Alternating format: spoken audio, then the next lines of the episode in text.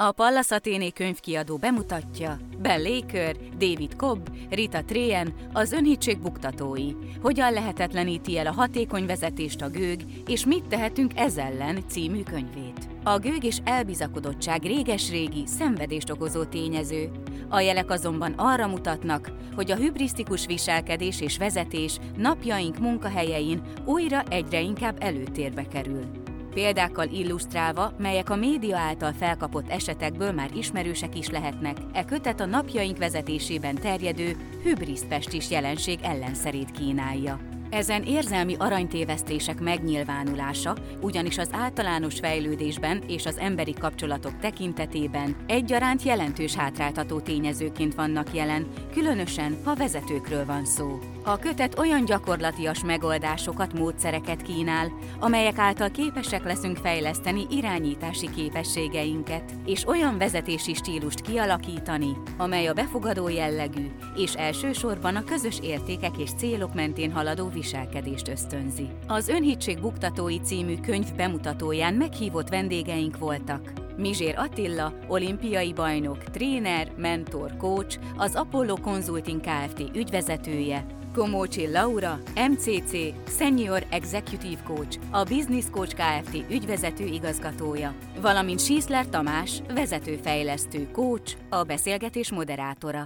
Üdvözlöm a a vendégeket és a két beszélgető társamat. Arra kérnélek benneteket, hogy így a, a könyv, könyv témájához kapcsolódva, ha bemutatnátok magatokat.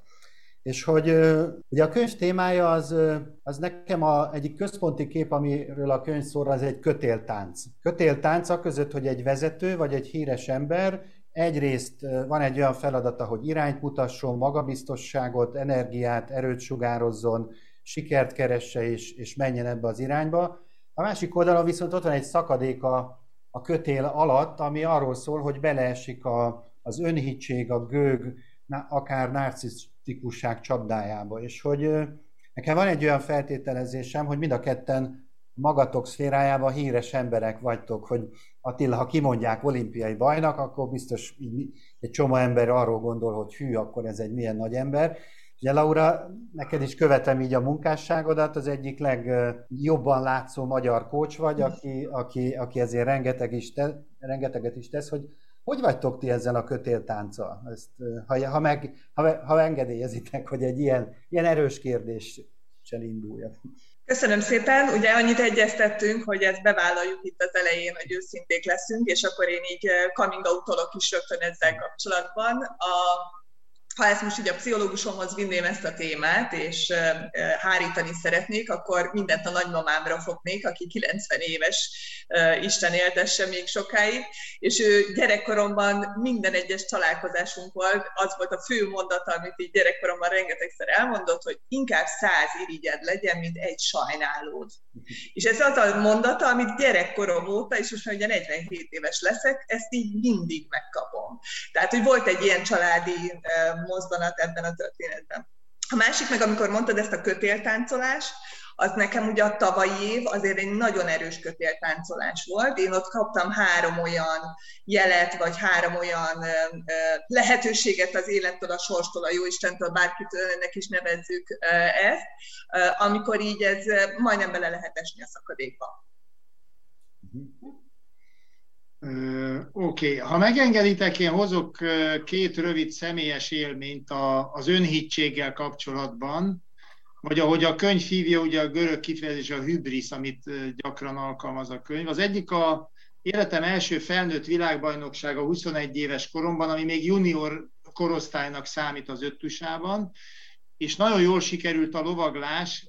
Szokatlan módon nagyon megrostálta a lovaglás a mezőnyt, és én nagyon kifejezetten az élmezőnyben top háromban voltam talán a pontszámommal, és hát én akkor találkoztam ezzel az önhittséggel nagyon markánsan, akkor még nem tudtam, de másnap aztán rá kellett döbbennem a vívópáston, hogy az nem úgy van, hogy jól lovagol az ember, és akkor ide nekem az oroszlánt, és megnyerem a VB-t, vagy dobogós leszek egyéniben, mert bizony ilyen, ilyen gondolatok kísértettek engem, és hogy a könyv is írja, hogy ez egy ilyen láthatatlanul lopakodó valami ez az önhittség, tehát az ember nem biztos, hogy idejében rajta kapja magát, és kilencedik lettem ugyan, ami nem abszolút elismerésem ért egy junior korú versenyzőtől, de hát bizony lehettem volna dobogós, hogyha akkor én ezt józanabbul kezelem.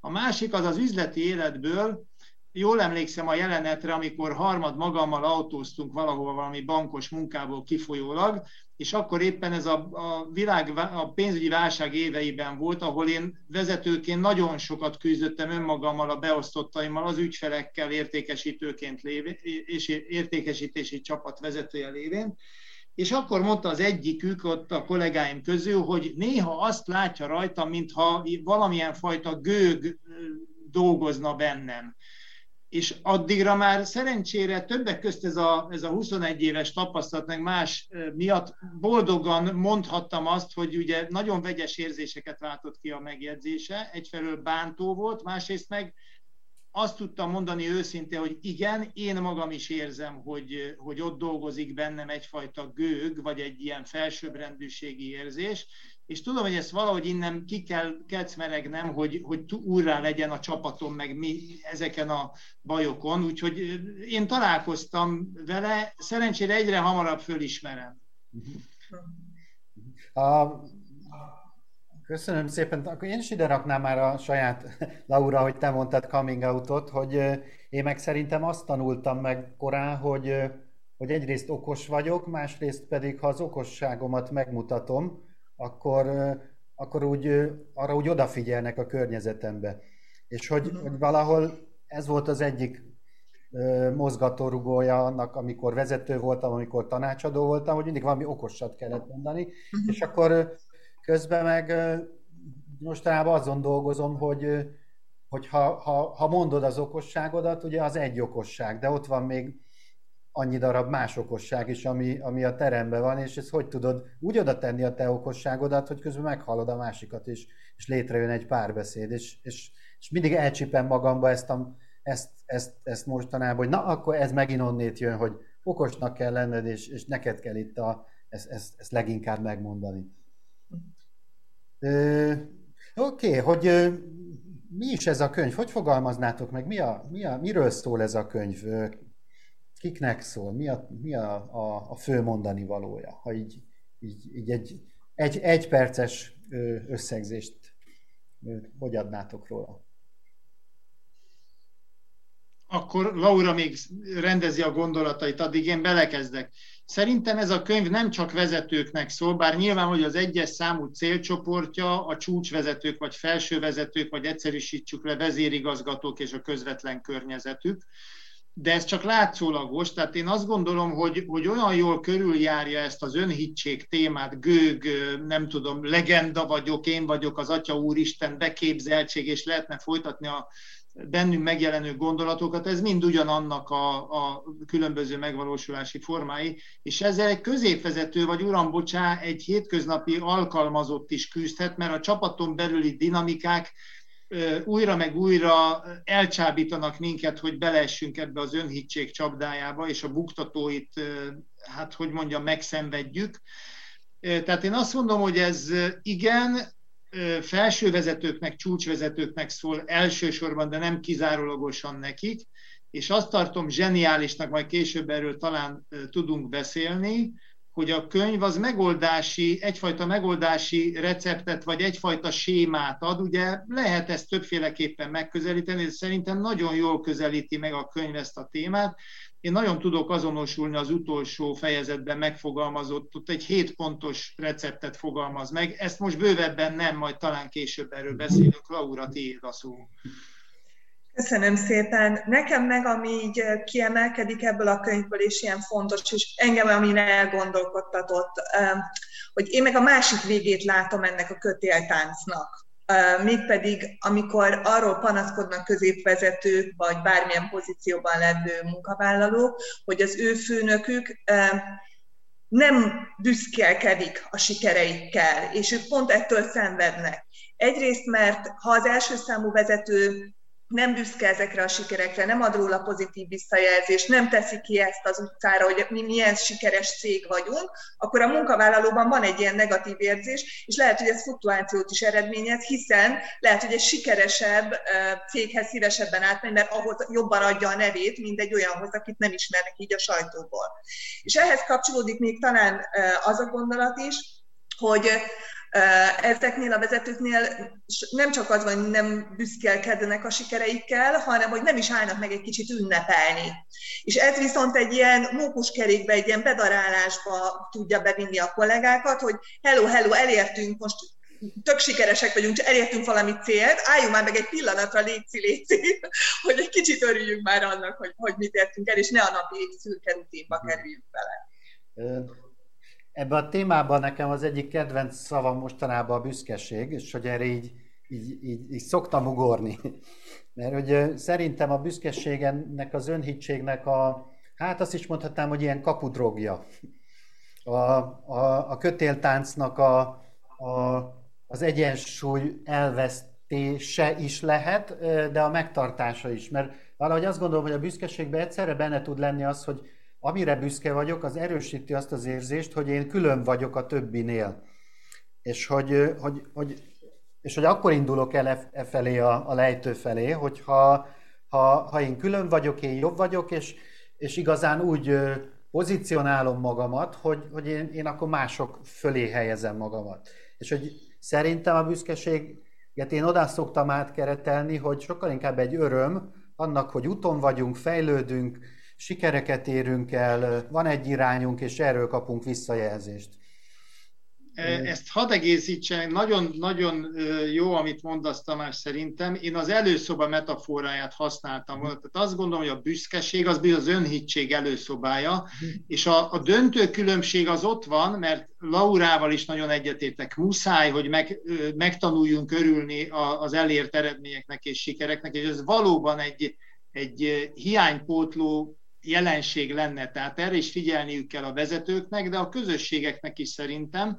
És a, a lényeges különbség az ott van, hogy a büszkeség az egy egyéni motivum, tehát én büszke vagyok arra, hogy ezt elértem, elértük. Nem, jó esetben hozzáteszem a többes szám első szemét, de az öröm, amit Laura mondott, és tényleg hiány jelenség a mai üzleti szférában, az meg a közös a közösen megünnepelt és közösen megosztott öröm, és abban már muszáj, hogy szerepet kapjon az, hogy elismerjük egymást, és itt válik nagyon élesen ketté a, a jogos megünneplése a közös eredményeknek, meg a büszkeség. Mert a büszkeség valóban az önhitség felé visz, szerintem, az az annak az előszobája.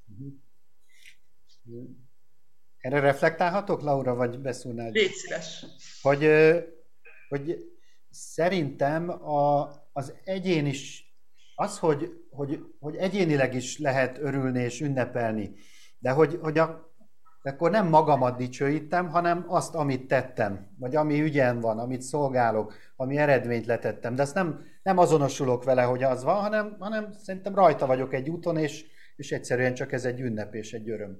És, és hogy igen, abban a pillanatban ö, jön be a, a tágabb kör, hogy akkor akkor nagyon gyorsan megjelenik az, hogy itt, itt valamit együtt csinálunk mindig, és akkor arra, arra rávinni a fókusz.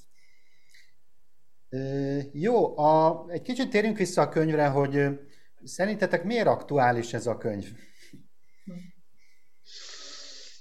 Um, nekem ami aktualitást hozott be, hogy én amikor 15 évvel ezelőtt elkezdtem coachként dolgozni, akkor uh, volt egy uh, olyan teszt, a, a Johari ablaknak hívják, amiben csak jó tulajdonságok vannak.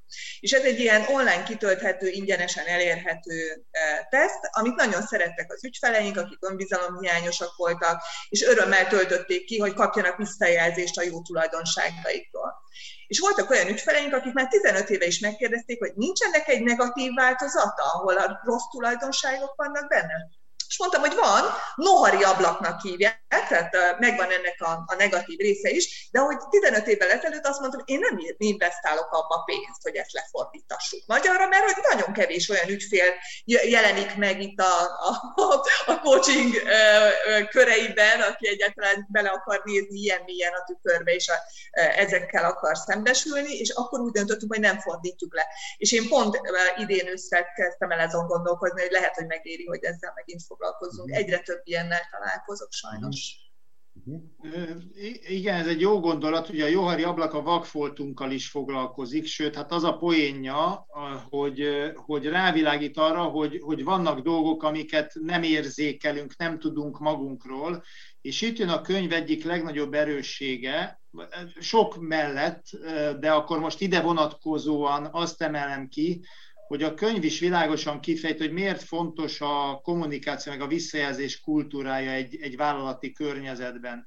Tehát éppen a vakfoltjaink föltárása lehetetlen önmagunkban. Tehát van mindig olyan, olyan rejtett számunkra ismeretlen és nem feltár, egyedül nem feltárható gyengeség, de még erősség is, ami csak úgy aknázható ki és segíthet egy vállalat vagy egy csapatnak a közös eredményességét, hogyha másokat is bevonunk. És ez a mások bevonása, tehát az együttműködési kultúra erősítése, ezt a könyv nagyon világosan és jól levezeti, és elhangzott a kérdésben, hogy miért aktuális, vagy hadd menjek oda-vissza. Hát a közelmúlt néhány évéből hoz olyan sztorikat, amiket föl tudunk idézni, mindjárt, hogy a híradóban hallottuk, hogy a 737-es Boeingok, vagy a, nem emlékszünk még a, a, a többi sztorira, csodáljuk a Steve Jobsot, meg csodálunk nem tudom sokakat, és akkor, akkor találkozunk a könyvben olyan sztorikkal, amik tényleg szembesítenek minket, az, hogy jé, tényleg emlékszem erre a sztorira, és hogy bukott bele, nem tudom, a Microsoft Nokia sztori, hogy, hogy lett nem annyira fényes kimenetelű, mint ahogy hitték, meg izgalommal vártuk. Tehát csupa aktuális sztori, ami itt van a fejünkben, ilyeneket dolgoz fel. Ugye a, a, elhangzott a, a könyv kapcsán az a szó, hogy hybris pest is. Hát, hogy, hogy mintha ez egy globális járvány lenne, hogy, hogy, hogy van egy ilyen önerősítő folyamat a világban annak, hogy ez a muszáj büszkének lennem, muszáj mutatni magamat, minél, minél erősebben mutassam azt, hogy én ki vagyok, és, és én, én bevallom, így szoktam olvasgatni a, ezeknek a világ leggazdagabb embereinek a magántörténeteit, mi van egy, nem tudom, egy vállás, egy cégösszeomlás, ilyesmi mögött, és hogy, hogy azért, az is tetszik a könyv, hogy pont előveszi Steve Jobsot, Bezos, az Amazont, a, ugye a Nokia-t, Microsoftot, az Elon Muskot, előveszi a világ leggazdagabb embereit, és ö, olyan értelemben nem bánik velük kesztyűs kézzel, hogy, hogy bizony oda teszi, hogy ők, ők a hybris pestisnek a, mondjuk a legnagyobb áldozatai, és, és hogy szerintem nagyon fontos olyan szempontból ez a, van egyfajta küldetés is, hogy, hogy eljutatja azt az üzenetet, hogy nem menj utánuk, tehát nem ők a, a, a, azok a példaképek, akiket követni kell, vagy lehet, mert hogy, hogy van egy olyan részük, ami, ami, ami ilyen szempontból mondjuk azt, hogy, hogy nem követendő. Illetve hát van, vannak sikerek mögöttük, tehát a, az önhittség az rendszerint a korábbi sikerekből táplálkozik, és abból keletkezik. Tehát éppen, Igen, azért, éppen azért vagyunk hajlamosak gyarló módon önhitté válni, vagy beképzelté válni, mert hogy vannak sikerek a hátunk mögött, és, és ezért is jó a könyv, hogy megmutatja ezt az emberi oldalát, hogy hát bizony beleesnek a legnagyobbak is abba a hibába, és nagyon tetszett a könyvben, hogy azért azt is tisztázta, hogy azért ilyen vezető, aki tartósan ennyire sikeres, azért nagyon-nagyon kevés van, és bedőlünk annak, hogy róluk szólnak a hírek, és azt gondoljuk, hogy csak ez a nem tudom, kicsit autoriter vezetési stílus, hogy nem hallgatok meg más, mert olyan innovatív, nagyszerű ötleteim vannak, ha azt megcsinálom, az tuti siker. Ugye Steve Jobsról mindenkinek ez jut az eszébe, hogy megcsinálta az Apple, stb. De hogy a könyv az meg a józanság talaján maradva vezeti le, hogy, hogy nem, ez a, nem ez a fenntartható sikernek a kulcsa. Ugye, ami még izgalmas a könyvben szerintem, hogy hoz, hoz egy mondjuk egy vezetői életciklus modellt, hogy, hogy egy új vezető az, az milyen stációkon megy keresztül, a mézes hetektől kezdve a, a, a tevékenység és a, a, a hübriszbeesés, vagy mire, mire kell figyelni, illetve hozza ugye a könyv második fele azt, amire Attila utált, utaltál, hogy mi is, a, mi is a gyógyszer erre, hogy abból ti mit húznátok alá, mi, mi az, ami így, így elkapta gondolataitokat? Laura? Nekem ugye a végén ez a hetes pont, ez a tartson vizsgálatot, nekem a, a, annál kerekedett ki a dolog, és um, ugye pont ez az, amin, amin gondolkozom, hogy um, hogy egy felsővezető, aki ezzel szembesül, az hogy kerül annak a kezébe ez a könyv. És eszembe jutott, nem tudom, emlékeztek-e, Robert De Niro-nak volt egy filmje, a angolul az volt a cím, hogy Analyze This, magyarul meg azt hiszem, hogy egy kis pánik, nem tudom, emlékeztek rá, hogy ő egy maffia vezér volt, és úgy megy a terápiába, hogy azt mondja, hogy van egy barátom, akinek van egy problémája. Tehát, hogy marha nehéz az beismerni, hogy én egyébként ebbe a csapdába beleesek. Tehát, hogy oké, okay, hogy mit hárman elmondtuk egymásnak, hogy hát azért nekünk is van ezzel dolgunk, de hogy azért ezzel nagyon nehéz szembesülni.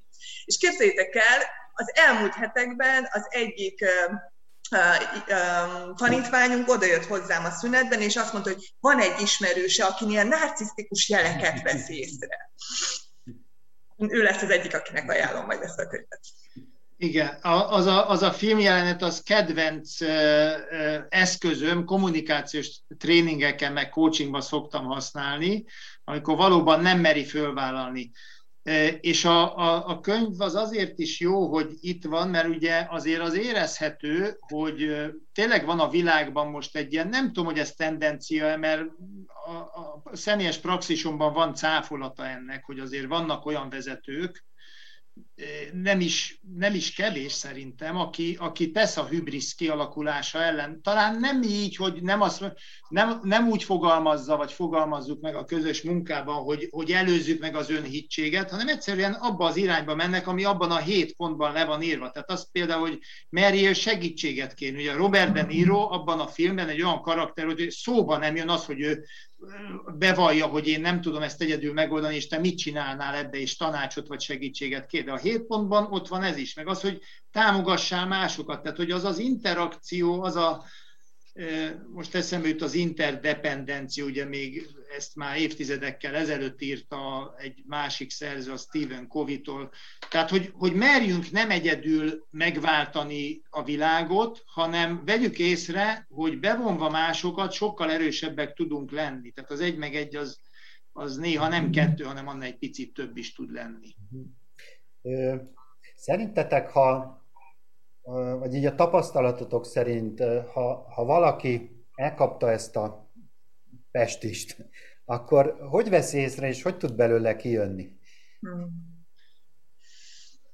Amikor így beszélgetünk arról, hogy készüljünk ilyen történetekkel, és így végig gondoltam, hogy nekem ki volt ilyen az ügyfeleim közül, és kettő konkrét ilyen személy jutott eszembe. Mind a kettő a a saját területén piacvezető, több ezer fős nagyvállalatnak az első számú vezetője volt, karakterisztikáilag egyébként az 50-es éveiben járó, ilyen nagy, izmos, felsőtestű, férfi, dominánsak voltak mindeket, ez így most, amikor készültem erre, ezzel gondolkozom, hogy még milyen párhuzamok vannak a két vezető között. És, és az egyiküknél az volt a nyomógom, hogy ő maga biztos, hogy nem foglalkozott volna ezzel a dologgal, hanem onnan indult, hogy a HR jelezte, hogy egyrészt brutálisan megnőtt a fluktuáció, és konkrétan azt fogalmazta, hogy minden második board meetingen valaki elsírja magát. És a, a coaching folyamatnak a célja, az én KPI-ként, smart célként az volt megfogalmazva, hogy ha már csak minden második, harmadik board meetingen sírja el magát valaki, akkor már az egy eredménynek tekinthető. És hát a vezető abszolút hárított, ő azt mondta, hogy hát nem miattam sírják el magukat a kollégák, ők a gyenge lelkűek, tehát nem bele van a, se, vele semmilyen probléma nincs.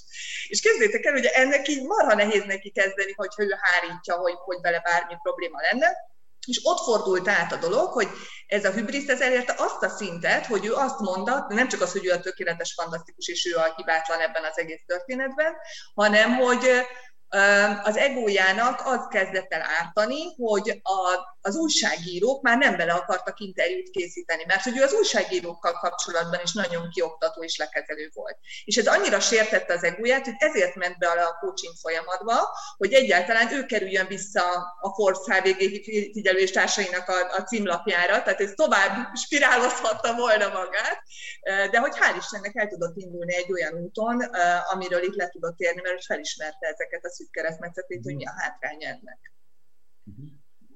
Igen, és a, egyébként a probléma, itt ebben a sztoriban az volt a szerencsés, hogy volt egy olyan motivum, ami elkezdte őt zavarni, és megindítani abba, hogy belemenjen a coaching folyamatba. Ugye itt miről van szó, segítséget kérek mástól. Tehát pontosan a hét pontból az egyik, az, az mindaddig nem jelenik meg, amíg nem kap egy ilyen intőjelet. Ugye az én, én lovaglásom utáni hübriszem szempontjából én hálát adhatok az életnek, hogy már másnap megkaptam a kihozanító pofont, hogy barátom, itt valami nincs de a probléma éppen az velünk, amikor a hübrisz pestist elkapjuk, hogy akkor nem látjuk, tehát akkor az a vakfolt az baromira működik, és nem látok rá, nem vagyok tisztában vele, és mindenről meggyőződéssel vallom, hogy csak is úgy jó, ahogy én gondolom. Mert hiszen nézzétek meg a track rekordomat, tehát hogy mennyi siker áll a hátam mögött, és az a nehéz, és valószínűleg coachingra egy ilyen, egy ilyen hübrisz pestissel fertőzött ember nem megy el, mert eszébe nem jut, hogy neki, neki van, van még tovább, tehát ő azt hiszi, hogy ő szobrot állított magának, én is akkor a lovaglás után. Tehát ez így működik. És nagyon fontos, hogy, hogy, és ezért jó a könyv megint, hogy a könyvről kanyar, visszakanyarodva a könyvre, hogy ott vannak a lépések, vagy az összetevők, ad egy receptet. Nem biztos, hogy ez az egyetlen, és nem biztos, hogy ez a legjobb, de remekül működő recept szerintem. Tehát az én mentori, meg, meg trén, tréneri munkámban a tapasztalat az azt mutatja, hogy az egy nagyon jól működő hétpontos valami. Nekem is van, kettő sztorit is hoznék be. Az egy, ez ilyen coaching történetek, hogy a, az egyikben azzal jött hozzám az ügyfél, hogy ő első számú vezető akar lenni, és azt mondta neki a HR, hogy a, az önismereténkvel kell foglalkozni. És akkor neki állt önismerettel úgy foglalkozni, hogy, hogy hajtotta azt, hogy ő legyen a, menjen följebb. Nagyon szép volt, ahogy, ahogy ezt is nagyon komolyan vett, és akkor eljutott oda, hogy miért is akarja ő ezt csinálni, honnét jön ez, és ott, ott gyönyörűen rálátott egy idő után arra, hogy, hogy, hogy bizony ott van az a minta, amit, nem tudom én, kapott a édesapjától, és akkor, akkor valójában az hajtja, hogy akkor többet magasabbra fölfele te vagy a legjobb. A, a másik ügyfelem az, akit, akit behoznék, ő pedig azzal jött, hogy egyrészt ő, ő nagyon tud, ő nagyon le tud nyomni mindenkit, de, de már unja. Tehát egyrészt, nem, egyrészt nagyon rossz neki, amikor őt lenyomják, azt nem szereti, meg amikor lenyom valakit, akkor is azt érzi, hogy, hogy ez egy pillanatig jó neki, de utána rossz, és egyre magányosabb, és egyébként meg, megkapta azt a visszajelzést, hogy, hogy nem, nem szeretnek a környékén lenni. És valahol, és akkor ő, ő ezen kezdett el dolgozni. Hát valahol szerintem az a fordulópont, amikor, amikor vagy a akadályként megjelenik úgy, hogy vagy a külvilágban nem tudok előmenni, vagy, vagy a saját belső világomban ott van egy elmagányosodás, egy állandó harc, és, és ezt már meguntam, és ezt le akarom tenni.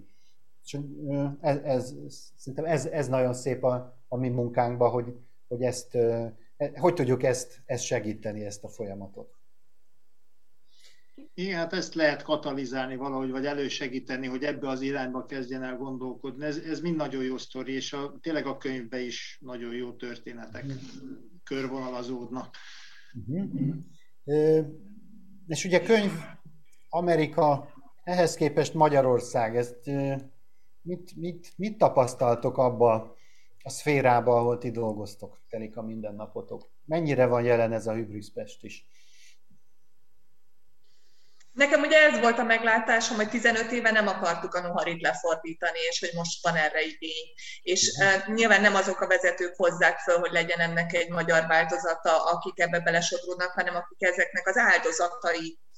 Tehát, hogy akár a HR részéről jön, mert hogy ugye Tamás, te is azt mondtad, hogy a, a HR-tól azt a visszajelzést kapja, hogy foglalkozon az önismeretével, mert hogy egyébként ez az oka annak, hogy, hogy őt nem léptették elő, és én hozzám is nagyon sok olyan HR-es jön, aki azt mondja, hogy kopogtatnak az ajtón, és nem értik, hogy, hogy miért nem őket léptetik elő. És hát ilyenkor nagyon hasznos lehet az, hogyha belenéznek ilyen téren a tükörbe, nagyon fáj. El, először mindig fáj nagyon, igen. Aztán az ember később rájön, ahogy én is ma már hálát adok az égnek azért a 21 éves leckér, amit 21 évesen kaptam, és, és hát a, a, igen, a, a kulcs az mindig az, hogy és ez a nagy kérdés, és ez a szép a mi munkánkban egyébként, hogy, hogy valahogy megtalálni azt a részt, ahol az embernek ez a bebetonozott, hogy én nagyon jó vagyok, és tehát az önhittség falain áttörni valóban nagyon nehéz, de, a, de a, az Amerika versus Magyarország kérdést azt hadd had, spékelje meg, vagy hadd fűszerezzen egy olyan, hogy, hogy egyrészt az amerikai hogy mondjam, hagyomány, hogy a sikereket baromi hangosan és látványosan megünnepeljük, ez ugye sajnos terjeszti ezt a hübriszpest is, ezt a könyv is leszögezi, és ez, ez mindenhova elgyűrűzik, tehát ahol sikert akarnak elérni az emberek, azok először bedőlnek annak, hogy ezt így kell csinálni, mert a média legtöbbet azokkal foglalkozik, akik látványos, nagyon hangos sikereket érnek el, és azt a fajta utat, amit a könyv is megmutat, hogy az, a, az az igazi tartós vagy fenntartható vállalati és vezetői sikerekhez vezető út, azt meg kevesen kezdik el járni maguktól. Nekem ezt a sport hálás vagyok az életnek, hogy ezt megtanította elég hamar, és én ebből igyekszem táplálkozni. Magyarországon ma már én nem csak az üzleti szférában dolgozom, hanem, hanem sportban is edzőkkel és vezetőkkel. És hát nem nevezek meg természetesen senkit, de hát ott arat a Hübriszpest is rendesen, tehát az edzők között nagyon magas a, hogy mondjam, a, hogy szokták mondani, a népsűrűség nagyon magas, hogyha a hübriszről kell beszélni. Tehát állatira meg van győződve mindenki, hogy csak az ő módszere az a legjobb, és, és, és sajnos a nyitottság az hiányzik ahhoz, hogy ezen tudjunk változtatni. Nyilván ahhoz kell az, a maga az egyén, tehát maga az alany. És hogy közben kaptam néhány kérdést Katinkáiktól, hogy hát ugye elsőnek azt venném ki, hogy, hogy ha én valak, egy olyan egyén vagyok, aki egy szervezetben, egy ilyen értelemben ö, hübriszes vezető alatt dolgozok, mit tehetek én? Ez, erre. Véletlenül ott hagyhatjuk a könyvet a íróasztalán. Ne, hát az egy, az egy finom célzás, és lehet, hogy megsértődik és rontok a helyzeten. Amit biztosan lehet csinálni, hogy az embernek először magában kell tisztázni, tehát hogyha egy ilyen kérdéssel fordul hozzám valaki, akkor mindig azt mondja, hogy magadba tisztáz, hogy mennyire súlyos ez a helyzet. Van-e annyira súlyos, hogy már tenni akarsz ellene?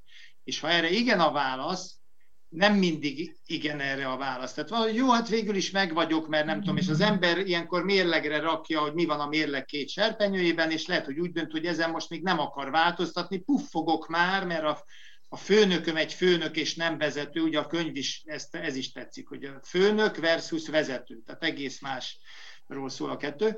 Tehát, hogy a, a kommunikációban a tudatosság és a kommunikációs eszköztár fejlesztése az biztosan segít. Akkor megint egy közelmúltbeli saját sztori, egy vezérigazgató megy egy tulajdonossal folytatott tárgyalásra. Ugye hübrisz probléma ott van? Ott van. A vezérigazgatóval azt beszéltük át a találkozó előtt, ami egyébként szerencsére jól sikerült, mert partner volt a másik is, a tulajdonos is, de előtte ott volt a téma, kim volt az asztalon, hogy itt a nem így definiáltuk, de a hübriszről volt szó, hogy a tulajdonosnak a hübrisze eredménytelenné teszi a megbeszélést és, és ott is a kommunikáció volt a kulcs, tehát nem tudtam többet támogatást adni, mint hogy végigvettük az alternatívákat, hogy hogyan lehet egy ilyen helyzetben kommunikálni, és ez ugyanígy igaz, hogyha vezérigazgató a borddal, vagy a felsővezetőke, felsővezető a középvezetővel, vezető a beosztottal, stb. Tehát az alá-fölé rendeltségi viszonyok tekintetében a kommunikáció az tud hasznosítható megoldásokat adni, megint eszembe jut a könyvnek egy erőssége, hogy tisztáz, hogy a hierarchiát, azt meg kellene, ezt talán csak érinti, tehát hosszan nem fejtik ki, de örültem, amikor odaértem, hogy ezt olvastam, hogy a hierarchia az nem jelentheti azt, hogy emberileg is fölé és alá vagyunk rendelve egymásnak. Igen. És ott a kommunikáció kulcs. Pont van egy példám a napokból, hogy egyik régi ügyfelem egy országosan ismert cégcsoportot vívő tulajdonosnak az egyik cégét viszi, és hogy, hogy ez a, attól szenved, hogy van egy nagyon erős kioktató, kontrolláló stílus a tulajdonos felé. És hogy ő ezzel mit kezdjen. És, és hogy, hogy eljutottunk oda, hogy valójában őt ez azért zavarja, mert a, egyrészt azért zavarja, mert a saját hübriszével összeakad ez a dolog. Tehát, hogy ez a, a, a mire mutat ez rá a mi belső világunkba, azzal mit lehet csinálni. Miért, miért zavar ez valójában? Az egy nagyon izgalmas dolog. A másik meg, amit én ajánlani szoktam, vagy amiben hiszek, hogy, hogy emberként tudok-e nézni akár a főnökömre, és azt mondani magamban, hogy ő benne van ebbe a betegségbe. És minél inkább jelentkezik rajta, ő annál betegebb.